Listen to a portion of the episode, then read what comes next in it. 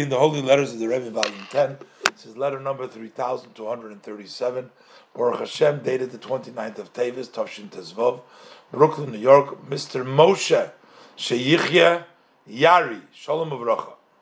The Rebbe said, with pleasantness, I received your letter dated the 15th of Kislev with the gift, the Sefer Shluchei Eretz Yisrael.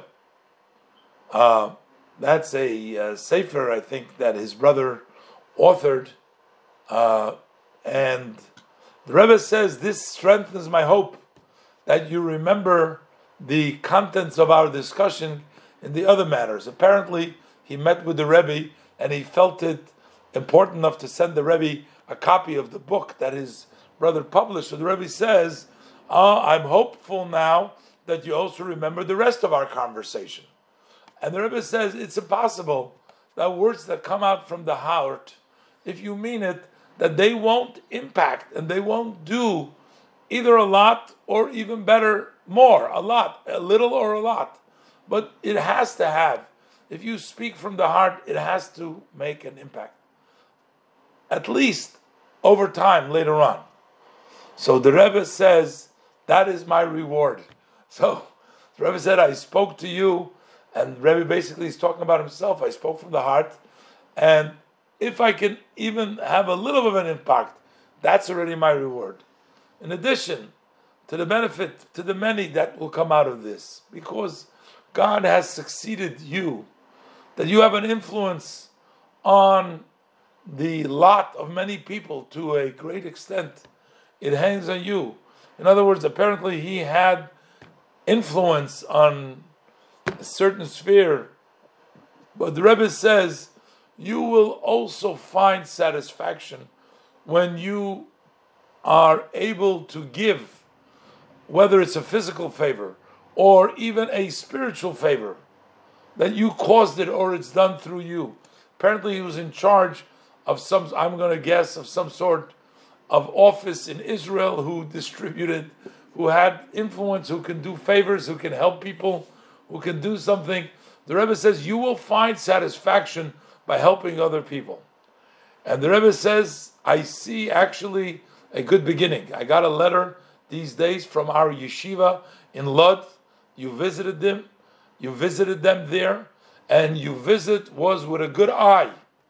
And the Rebbe says basically, maybe he promised them, maybe he helped them, maybe he he arranged for them, but whatever the Rebbe says, it was a good visit. And the Rebbe says, okay, it was good. But every living thing, what's the sign of life? Is that it grows and it develops.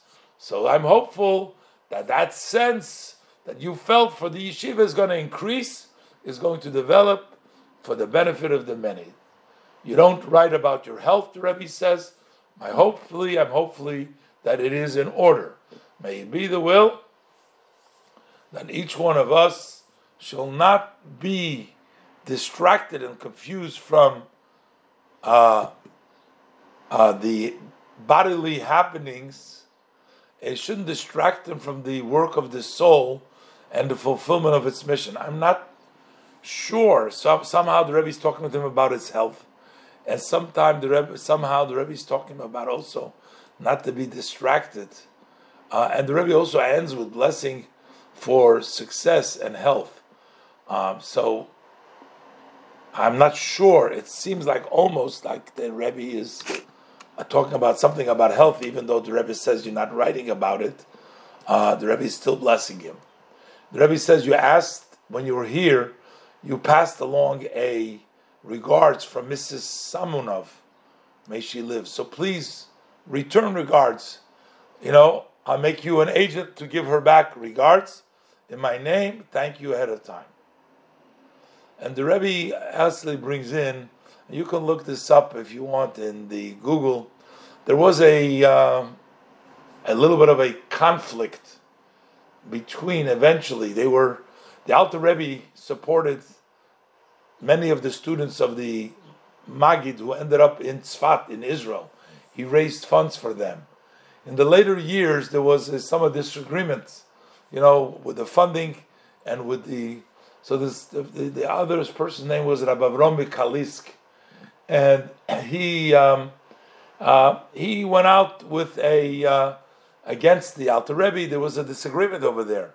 So the Rebbe said, when I looked into the Hasidic and the Alter Rebbe's in your in the book going to Eretz Yisrael, so he says, your brother, he says it's a shame, was influenced by those who argued against the Alter Rebbe in those in the conflict with the Rabbi of Kalisk, because the Rebbe says while you bring the letter of the Alter Rebbe, it, the impression is that you are justifying those who disagreed with him. Notwithstanding, it doesn't make sense. The Rebbe says this, uh, this this complaint, this uh, this this this this accusation against the Alter Rebbe in these matter.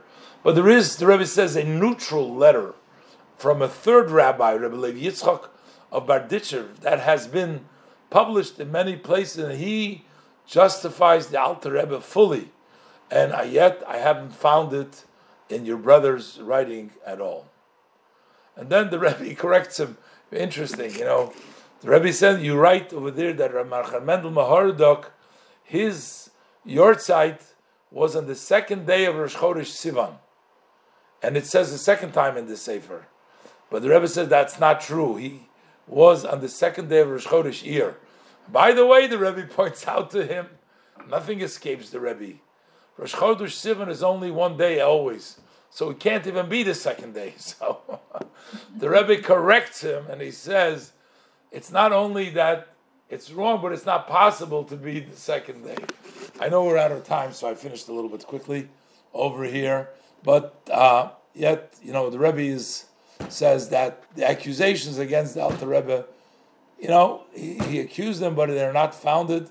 There is a neutral voice who justifies the Alter Rebbe, and the Rebbe says that should be brought down in the Sefer as well.